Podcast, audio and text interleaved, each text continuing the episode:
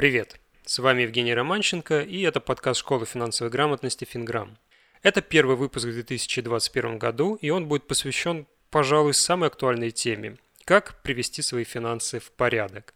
Но прежде чем мы поговорим об этом, у меня два важных объявления. Первое. Я запустил новый сайт проекта «Финграмм».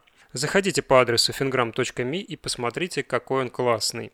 Второе объявление. На сайте анонсированы новые курсы. Оставьте свою почту на странице понравившегося курса, и когда он будет запущен, вам придет письмо с приглашением. Ну что ж, переходим к обещанным семи шагам, которые помогут вам привести свои финансы в порядок. Первый шаг – закрыть кредитки. Если у вас есть долги, кредиты и кредитные карты, в первую очередь нужно избавиться от кредитных карт. Процентные ставки по кредиткам в разы выше ставок по обычным кредитам. Так что все силы бросаем на закрытие кредитных карт и больше никогда их не открываем. Кстати, некоторые банки и некоторые советчики продвигают идею о том, что на сочетании кредитной и дебетовой карты можно заработать. Технически можно, но у вас должна быть железная дисциплина и полное понимание всех условий обслуживания вашей кредитки. А мы все люди, и мы ошибаемся. И цена ошибки вложенных усилий тут несопоставима с доходом. Так что не нужно пытаться зарабатывать на кредитках. Следующий, второй шаг – разобраться с долгами. Если они у вас, конечно, есть. Кредиты можно рефинансировать, реструктуризировать. Это когда несколько кредитов объединяется в один, меняется процентная ставка и размер ежемесячного платежа. Если банки вам в этом отказывают, обратитесь к финансовому уполномоченному.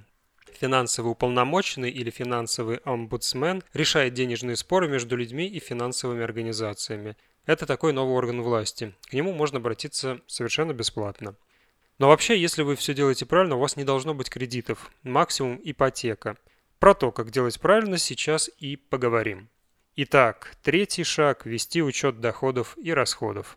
Благо сейчас у всех смартфоны это не отнимает много времени. Достаточно установить специальное приложение, и если вы оплачиваете покупки карты и вам приходит уведомление, приложение само их распознает и учтет. Зачем, собственно, вести учет? Чтобы контролировать свои расходы, расходы не должны превышать доходы, это, по-моему, очевидно. Чтобы планировать свои расходы и больше никогда не брать кредиты и не влезать в долги. Ну и чтобы видеть, куда вы тратите свои деньги и оптимизировать эти траты. Собственно, четвертый шаг – это оптимизировать расходы. Экономить на себе неправильно. Это значит, вы от чего-то отказываетесь. Правильно – это оптимизировать расходы использовать карты лояльности в магазинах, закупаться оптом и многое другое. Сейчас на этом не буду останавливаться, подробно эту тему рассмотрим на курсе «Финграмотность от А до Я». Переходим к пятому шагу – собрать финансовую подушку безопасности. После того, как вы начнете вести финансовый учет, вы узнаете, сколько вы тратите в месяц. Вот эту сумму умножаем на 3, а еще лучше на 6. Это и будет ваша финансовая подушка безопасности. Вам ее нужно собрать как можно быстрее. Зачем она нужна? Если по какой-то причине у вас не станет доходов, ну, например, вас сократили или вы заболели, вы сможете спокойно жить несколько месяцев, искать новую работу или заниматься лечением. Финансовая подушка безопасности – это в первую очередь про психологическую защиту. Поверьте, с ней вам будет гораздо спокойнее, чем без нее. И я искренне надеюсь, что она вам никогда не понадобится. Ну а мы переходим к шестому шагу – копить и приумножать накопления. Вам нужно привить себе привычку откладывать. Как правило, если откладывать 10% от всех доходов, то это никак не влияет на уровень жизни. Сможете откладывать больше, при этом не теряя в качестве жизни. Супер! Не можете откладывать? Откладывайте хотя бы по 1000 рублей в месяц. Главное – выработать привычку. Откладывать просто так бессмысленно. Деньги нужно приумножать, иначе со временем они обесцениваются. Тема приумножения накоплений, но она просто необъятна. Если очень коротко. Вклады в банках дают очень низкий доход. Инвестиции в недвижимость тоже. Поэтому многие идут на фондовый рынок. Это про облигации, акции и прочее. Вы точно про это что-то слышали. На фондовом рынке можно как заработать, так и потерять свои деньги. Я могу похвастаться своими результатами за 2020 год. Я заработал на фондовом рынке чуть больше 24% годовых. Ставка по банковским вкладам в среднем в течение года была до 5%. То есть я заработал в 5 раз больше, чем если бы отнес свои деньги в банк. Про фондовый рынок, приумножение капитала мы еще поговорим в других выпусках. Ну и, конечно же, всему этому я учу на курсах.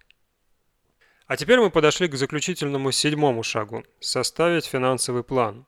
Итак, вот вы ведете учет доходов и расходов. Теперь вы знаете, какая у вас должна быть финансовая подушка безопасности. Еще, возможно, у вас есть кредиты, которые нужно побыстрее закрыть. А еще вы хотите купить квартиру, сделать ремонт, купить машину, новый компьютер и так далее. Короче, у вас есть какие-то конкретные цели, которые стоят конкретных денег. Финансовый план – это когда вы все свои доходы, расходы и цели собираете в кучу и считаете, когда вы этих целей достигнете. И может так получиться, что цели вы себе ставите нереалистичные. Например, с вашими доходами и расходами квартиру вы сможете купить себе только лет через 50. И тогда, ну, либо откажитесь от этой затеи, либо увеличивайте доходы. Опять же, с помощью финансового плана вы сможете подсчитать, сколько вам нужно зарабатывать, чтобы купить эту квартиру, допустим, через 5 лет. Для студентов школы я сделал специальную табличку в Excel, которая все рассчитывает за вас. Цифры, которые вы там увидите, многих расстраивают и опускают с небес на землю. Но заставляют менять свою жизнь и зарабатывать больше. И чем раньше вы это сделаете, тем лучше для вас. Ну что ж, давайте еще раз проговорим все 7 шагов, с помощью которых вы приведете свои финансы в порядок. Итак, вам нужно закрыть кредитки, разобраться с долгами, вести учет доходов и расходов, оптимизировать расходы, собрать финансовую подушку безопасности – копить и приумножать накопления и составить финансовый план. На самом деле в этом нет ничего сложного. Собственно, моя школа Финграм про все это. Так что подписывайтесь на подкаст, чтобы не пропустить новые выпуски.